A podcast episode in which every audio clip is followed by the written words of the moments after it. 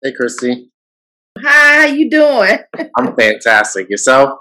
I'm good. It's Friday. Oh my goodness. Thank goodness. I am so excited. I am too. I've been looking forward to the weekends more and more this past two months. So, yes. Mm. It's okay. Yeah. I see your Seahawks hat. I am not a Seahawks fan. I am just cold. oh, okay. Do you have a team that you? What's your um, team? I'm Buffalo Bills. Oh, God bless you. I know. hey, look, I live in Chicago. That's all I can say. Yep, I know. I feel that struggle. so, so. Are you originally from? Yeah, born and raised in Chicago. Mm. Um, I live in the south suburbs of Chicago now, but yeah, born and raised, went to school at Northwestern, so not that far from the city. Hi, Nick. Hey, good morning. Hey, Mike. What's up? Nice to meet you, Kristie. Nice to meet you. And what was supposed to just be an exploratory chat to see what we could potentially talk about on a future Napcast turned into a thought provoking session that Nick and I didn't think would happen on this Friday morning. In this episode, we chat with Kristie Norwood, pronouns she, her, a phenomenal black ECE leader, pioneer, advocate, and overall joy to be around. As she just shared, Kristie is operating on the traditional lands of the Council of the Three Fires, the Potawatomi, the Odawa, and the Ojibwe nations, known presently as the Windy City, aka Chi Town, aka Chicago.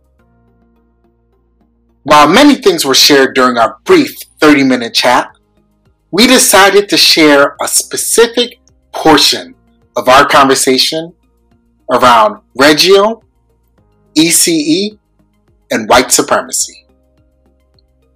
From there, Nick and I share our thoughts and reflections on a multitude of things that stemmed from our short time with Kristie, mostly surrounding our thoughts on race and ECE.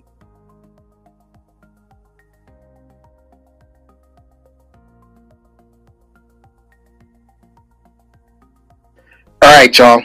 So everyone knows that childcare is essential. We're some of the most influential people out there. Yet, we are often overworked and underpaid.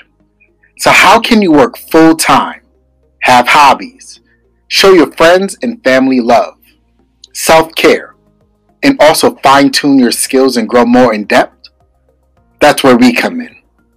These napcasts are designed to help you learn on the go, hear another perspective, spark debate, heck, even agree with us. But honestly, remind you that you're not alone. We live in a complex world, so allow us to challenge your perspective. So, are your headphones in? Did you turn the volume up? Alright, now, good. Let's get it.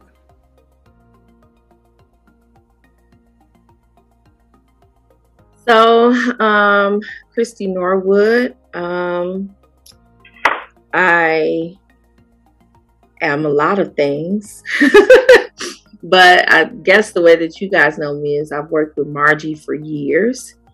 Um, I actually um, have visited Hilltop um, and spent a week there in classrooms observing and giving feedback and working with teachers. Um, that was a really, really great experience uh, for me.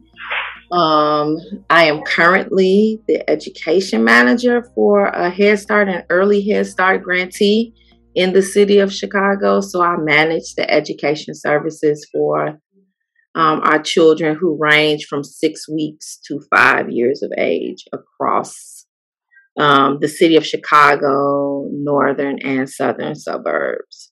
So um, I'm also um, a big sports fan. I'm a mom.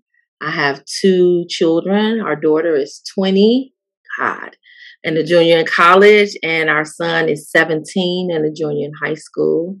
Um, and I'm married. So my family is James, James, and Hannah. and then me, Kristie. Um, so, yep, that's a little bit about me. So when Nick was here, uh, I think you left us what, eighteen months ago, something like that. Yeah, uh, yeah, just a little bit under that. So it was the start of the pandemic, and uh, we were like, you know, let's just do this short little podcast series. We were only thinking like five, six, seven episodes, and here we are, uh, almost forty episodes later. Wow. And um, it's just it's pretty dope just getting the hey, I got to learn him a lot better. Um, you know, our, our relationship has grown tremendously. Um, just getting to sit back and chat and, and hear from two males and uh, male educators of color, which is an anomaly. I feel like um, they're out there, but they're just kind of hiding underneath a rock. Um, Mhm.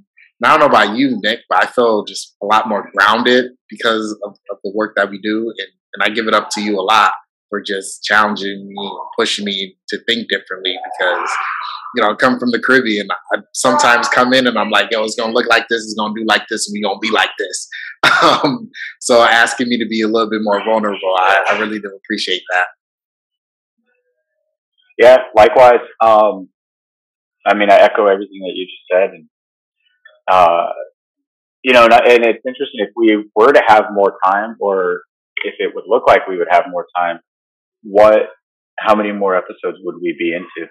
you know, so, um, and we've been getting a lot of good, good responses with our, with our Napcast, and um, yeah, it's. Uh, I feel like yeah, I feel more grounded. I feel like I have a good, uh, you know, because I think the idea of social justice education and anti-racist and bias teaching is, um, it can be so big, and and like I uh, and I think with that I have a, a better sense of a trajectory of what what it means to me and and what it means to other people and how I can meld and weave the two two things together and uh, and like Mike said earlier, like all for the children and, and really for the betterment of the world, you know, and, um, Mhm.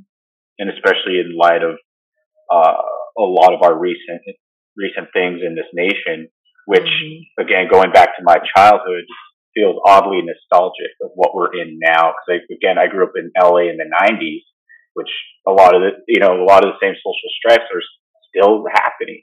And so if I'm now a part of an institution of education and specifically early education, um, what can I do to break the uh, the cycle of that being perpetuated? Is I uh, one thing I always say, and I mentioned in the Napcast several times. You know, it's not that history repeats itself; it's that the institutions allow the same cycles to keep going. And so, if me and Mike are doing something like this, how can we put our uh, our skin in the game to like you know stop, you know helping disrupt these things. And sometimes that happens, like Mike was saying, at like specifically at Hilltop. Sometimes that happens just within your own microcosm, and then you can start extrapolating that bigger and bigger. And I think that's what Napcast has allowed us to do is to step out of our microcosm a little bit and ex- expand on that. So we we all have Reggio experience and backgrounds, and when Margie said um, that you you wrote and done some work around thinking around uh, is Reggio supporting white supremacy, I was like, yo, this is this is a topic that I would love to talk more about. um, so I guess do you just have initial thoughts, or just kind of like a soft entry for us? Um, my experience with Reggio was, um, you know, Reggio Emilia, Italy, the area. Have you all ever been there? Very homogenous area during during the time when when Reggio um when the Reggio approach was exposed to the states. Very homogenous, like upper middle class to upper class white white people. Um and there was no diversity at all. And so to come into the states and, and just think about like the cultural context. This these families fought for this type of education approach. Um, and because these families fought for it, there weren't a lot of regulations around it because they preceded the regulations. Does that make any sense? So they're kind of like, this is our model, get in line. Okay. So it comes to the states. And one of the first areas is the MELC, the Model Early Learning Center, right? Which was in the Children's Museum in DC. And there was some diversity there, right? Right away, we start having issues with implementing Reggio. Um, and not issues like this is not um, appropriate for young children, this is not appropriate for staff, this is not good, right? But issues around how do we negotiate this compliance and what you're saying. I, I can't have open spaces. We got to have walls here. Um, we can't do certain things. And the response from Reggio was always, we don't know what to tell you. We don't have to deal with that right?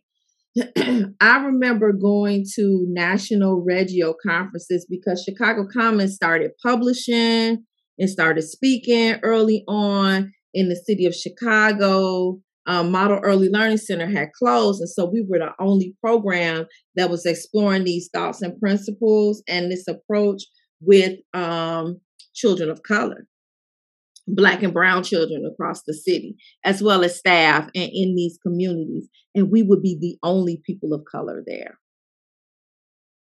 So I remember speaking at the National uh, Reggio Emilia Alliance Conference in Santa Monica. And um, Nick, were you at that? Were you at that conference in Santa Monica? You remember? Okay. I remember this is when one of the schools we toured was the school that uh, Jennifer Aniston and Ben Affleck's children were attending. Right, all of these big, huge open spaces, and they're talking about all of these things that they can do. And I remember meeting with our staff, and we're trying to figure out how we can provide um, outdoor experiences and things that would mimic that in areas where we can't be wide open all of the time because violence and all of this stuff. And so all of those things we had to negotiate. And i remember speaking to a room had to be about 200 people. And the only people of color that were there were the people that came with us from chicago commons. And i remember feeling a great amount of responsibility to make sure that i portrayed our children as they are. Because this was the only time that they were going to have the stage.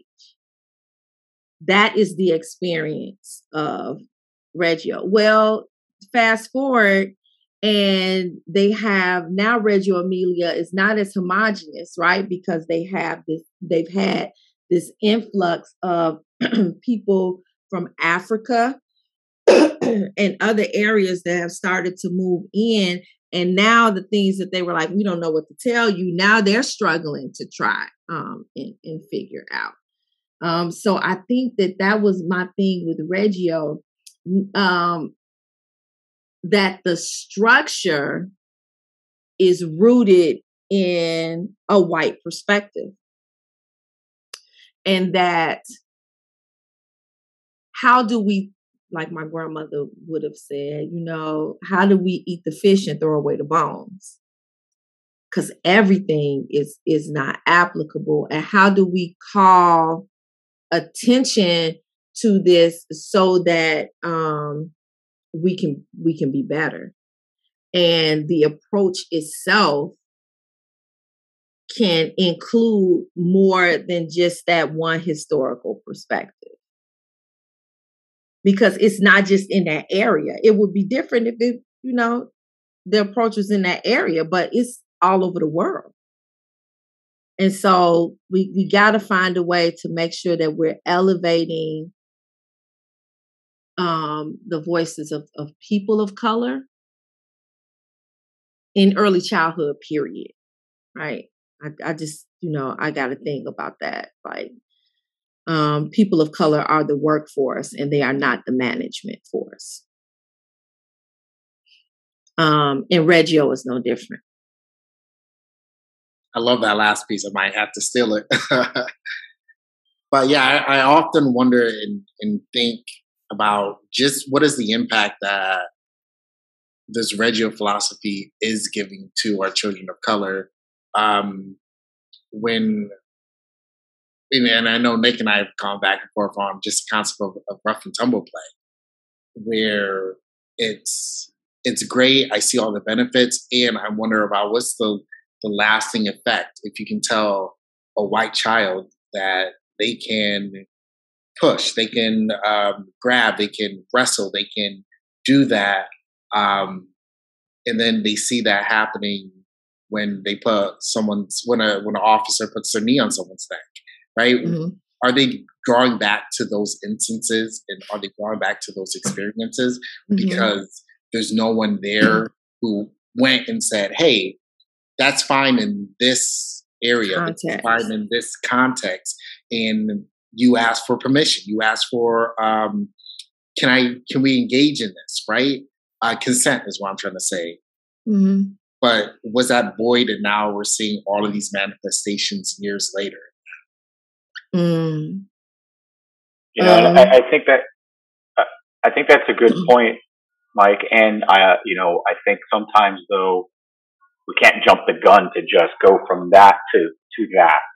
And I think that there's a lot of um, gray in between of what we as the educators have to to, to manage and what we have to challenge. Um, mm-hmm. Um, you know, mm-hmm. uh, oftentimes, Mike, you know, we, uh, you and I have gone back and forth debating about like, like, damn, you know, people of color have the white people and whatnot, and, and, and especially explaining what it means when Google is at their finger, fingertips. Like, you can do a quick Google search and figure out what decolonizing education means. I don't have to come over and explain it to you because mm-hmm. when I do have to do it, you're mining my time. You're mining my energy. You're fracking my soul, you know, into a degree. But, but at the same time, like I've said, Mike, is if we take the idea of, you know, do you, do you give someone a fish or do you teach them how to fish? But you also have to teach them how to use the rod and what happens when the rod gets snared, when it gets tangled, when you need to change out a lure. And, and I think that's where, uh, historically Reggio Emilia has fallen short because I think in some ways on one side, Reggio Emilia actually challenged uh, ideals and principles of white supremacy because they mm-hmm. DIYed it, because they were established for fight, uh, fighting against fascism. But of mm-hmm. course, this was a homogenous group of people that did it, that mm-hmm. are primarily white because that mm-hmm. part of Italy is primarily white. It's not mm-hmm. southern Italy. It's not Sicily. Mm-hmm. And, um, and at the same time, though, they, you know, just as most of us do, I mean, we've all seen veteran teachers that just get stuck in their way, right? And this is what works for me. So then they then re-perpetuate the, that white, those white supremacy sort of standards and, and values. Um, and, and I think oftentimes teachers of color and schools of color, communities of color re-perpetuate and recycle standards of white supremacy because we're mm-hmm. not actively challenging um, what is being told to us. And so mm-hmm. I think like when when educators and communities of color do embrace something like a one of these pedagogies, we have to think about well, what is it that I want to push it against about it and make it, you know, um, still a part of uh, what I find valuable.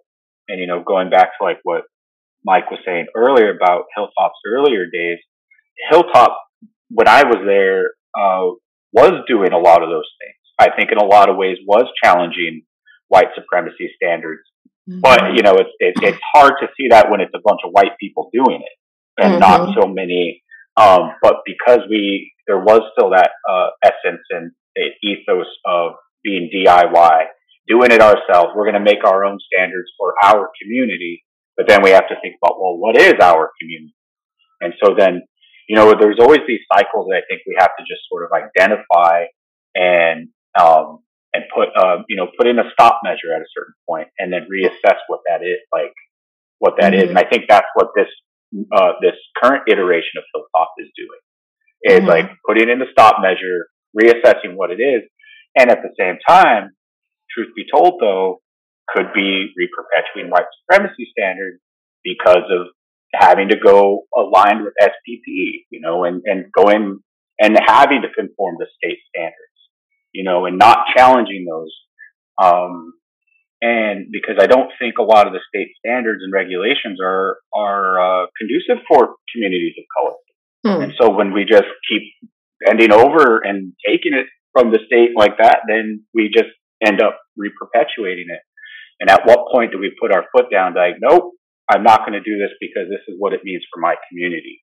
Mm-hmm. Um, and that's something that I'm going through right now in my current early learning community where there is this fear of the state, right? Because if we lose funding, we lose our program, the community loses out. Mm-hmm. But at the same time, we want to talk about, you know, diversity, equity, inclusion, but yet, right, you know, the, so, you know, it's, I think it all comes down to having that, uh, a little bit of a brave space to just, again, like I said, put your foot down and be like, nope. And, and, but being able to speak to it, I think.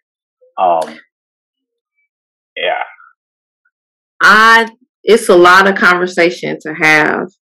I got another meeting at 12, my time, uh-huh. um, that I, I have to log on for. I can't be late. Um, I will say this that um, we need a collective in in early childhood. Um, at um, we need a, a a collective that comes together to help advocate for these things. Mm. Um, we have a lot of the last article that I just wrote for Child Care Exchange. I kind of like talk about some steps that we can take going forward. And one of them is we got so many different organizations that have so many members and they're competing in in interest. You know i want to have this many members. I want to have that many members. How powerful would it be if we came together and lobbied for these things? Mm-hmm. um and until we're able to do that they just you know they just keep dividing and conquering. You know as a one program in the state yeah the state can take your funding but the state is not going to take everybody's funding in the state. Because then the state loses out that 10% admin cost that they're going to get.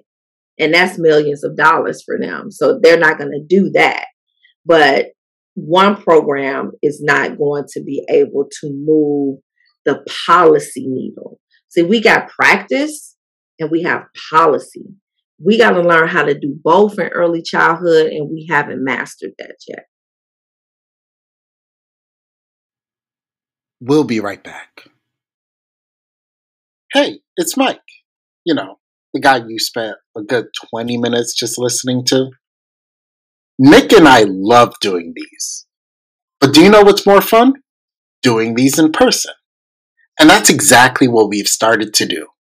We've hit the road. Well, kind of, sort of. Because, you know, COVID's still a thing. But we are now doing these workshops with organizations, being featured at conferences, and having these conversations with college students, high schoolers, and middle schoolers. And we'd love to come hang out with you next. If you want to bring us, you already know what to do. And that's drop us an email. That was fun. Now I remember her when she took off her glasses. Then I, I like, I oh, I was like, oh yeah, I think I've met her. I've been uh, in a couple of different meetings with her, and then as soon as she took it off, I was like, "Oh, okay." Yeah, but then I didn't want to be like, "Oh, now I remember." Yeah. I think yeah. uh, what I wanted to say is, I think what we're doing, what we just talked about in that first twenty minutes, was critical race theory, where yeah. we're critically thinking about how race implements in in affects all these different systems. It's not this indoctrination of and, and making little races. It's like, hey, use your critical thought, use your I don't want to say God given ability, but use the thing that you were born with, your mind. Yeah.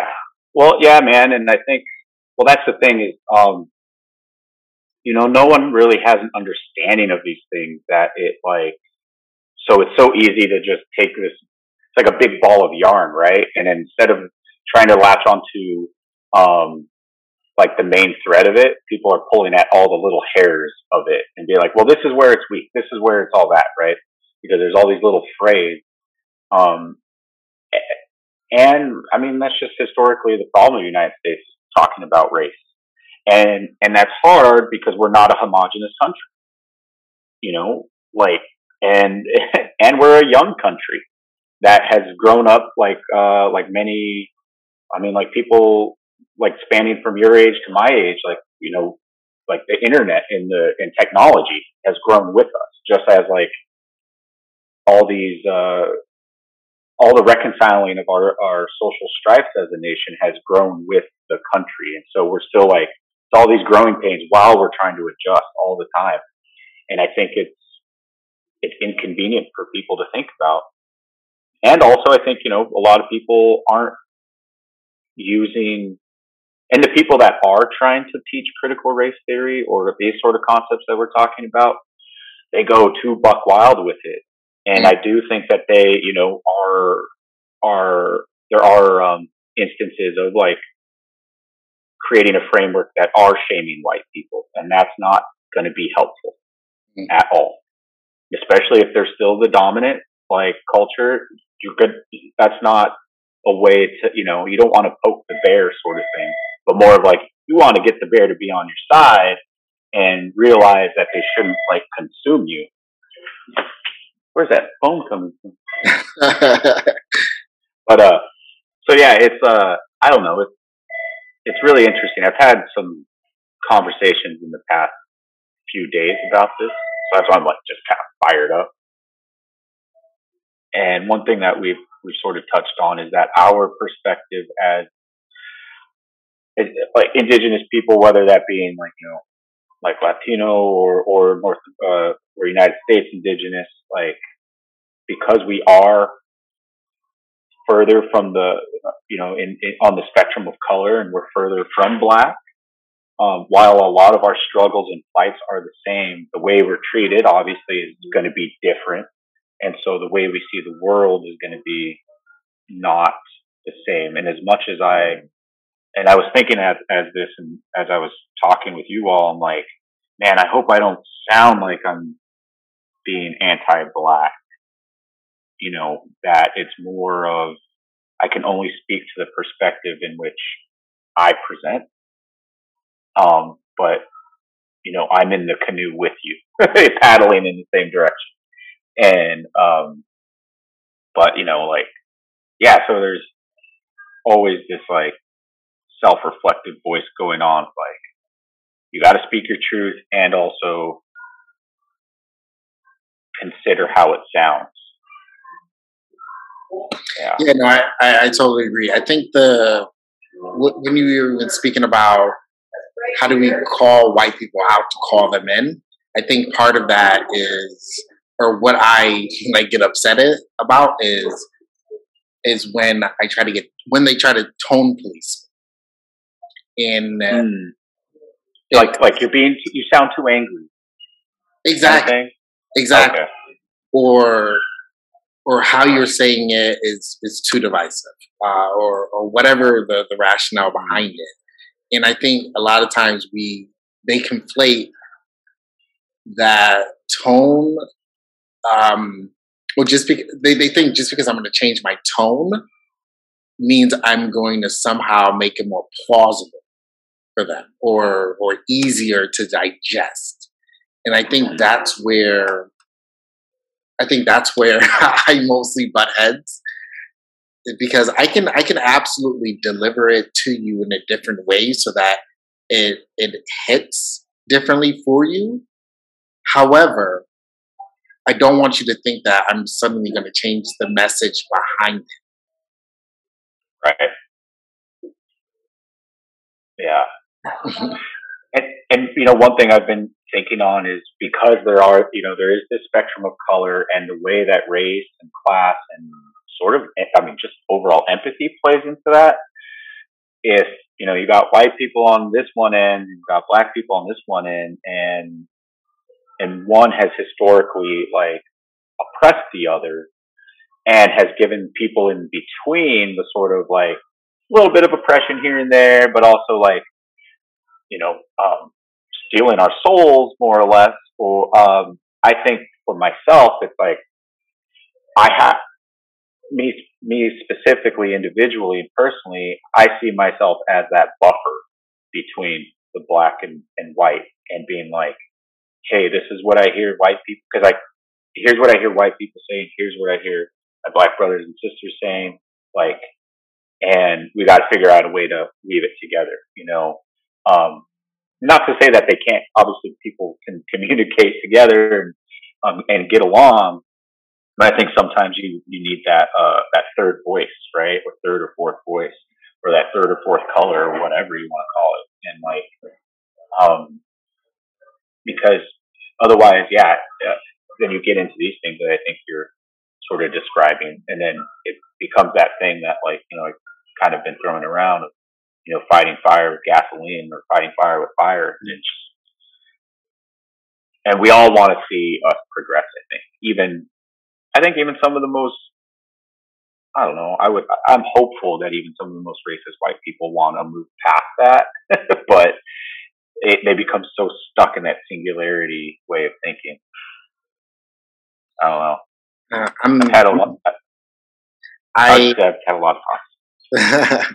I uh, I'm, I'm always thinking about, or or how do I communicate the message of, like, hey, I'm trying to dismantle white supremacy because, like, we're we're it's going to be better for the economy. It's going to be better for our lives, and I just feel like some people just get so stuck on the fact that the the usage of the language white supremacy right? And they, they conjure up right. all of those those uh, individual feelings or thoughts or whatever the media is saying or wherever they're consuming like these information, and then they get stuck and pigeonholed on that rather than hey, l- listen to what I'm trying to say because you know I I, just want to feel shake, right? I, I'm just trying to catch up at this point, right? I just want to go to the store and, and not be afraid.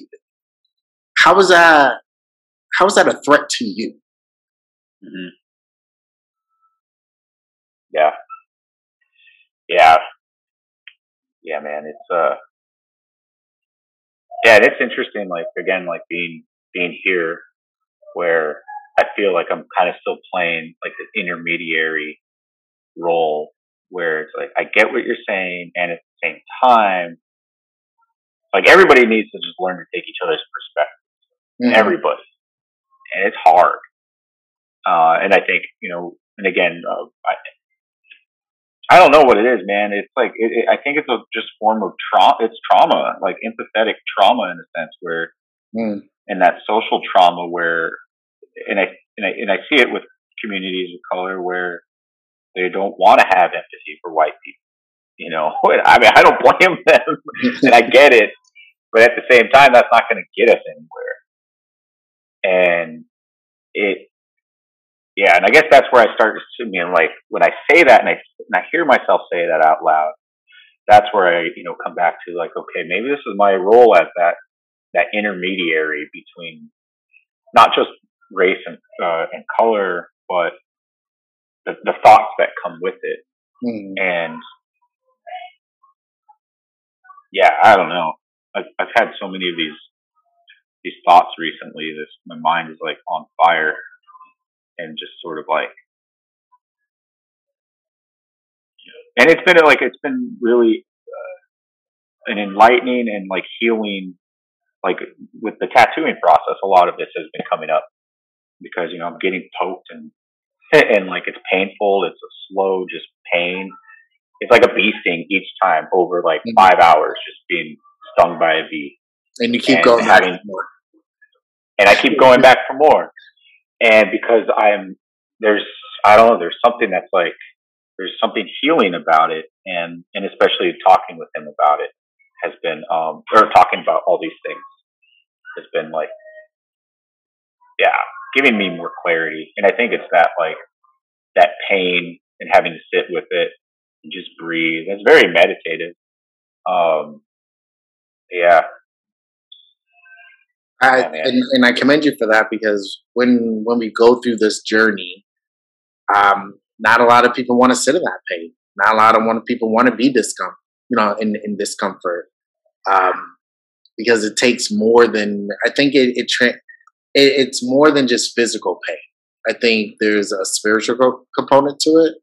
I think it's a mental component because you got to be able to sit there and, and and and get poked over and over and over again and know that you've invested time, money, energy into this. And I think about how that parallels with so many other different things in life. How you've been taught this one way, and then suddenly we're going to poke you and say, "Hey, maybe capitalism isn't uh, as great as we thought, but we all was just swimming in the water. We never used components of critical race theory to think about how this actually affects."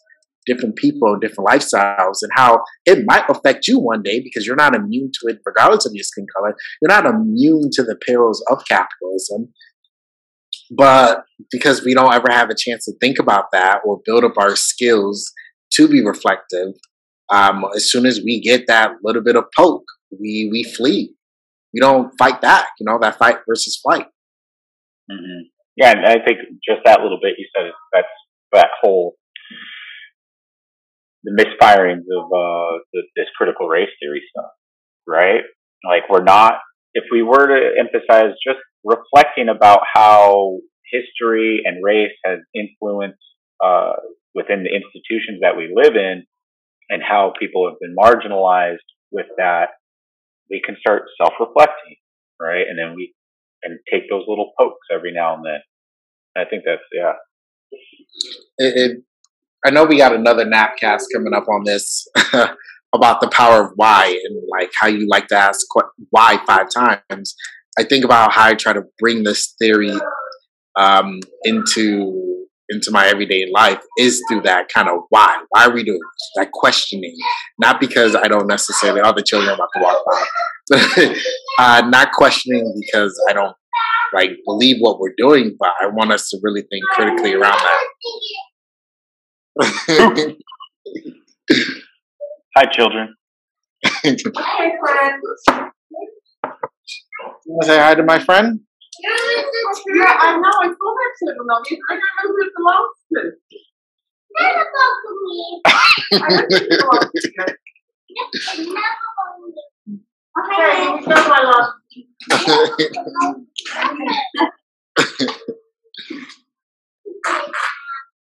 hey. Who is that kid?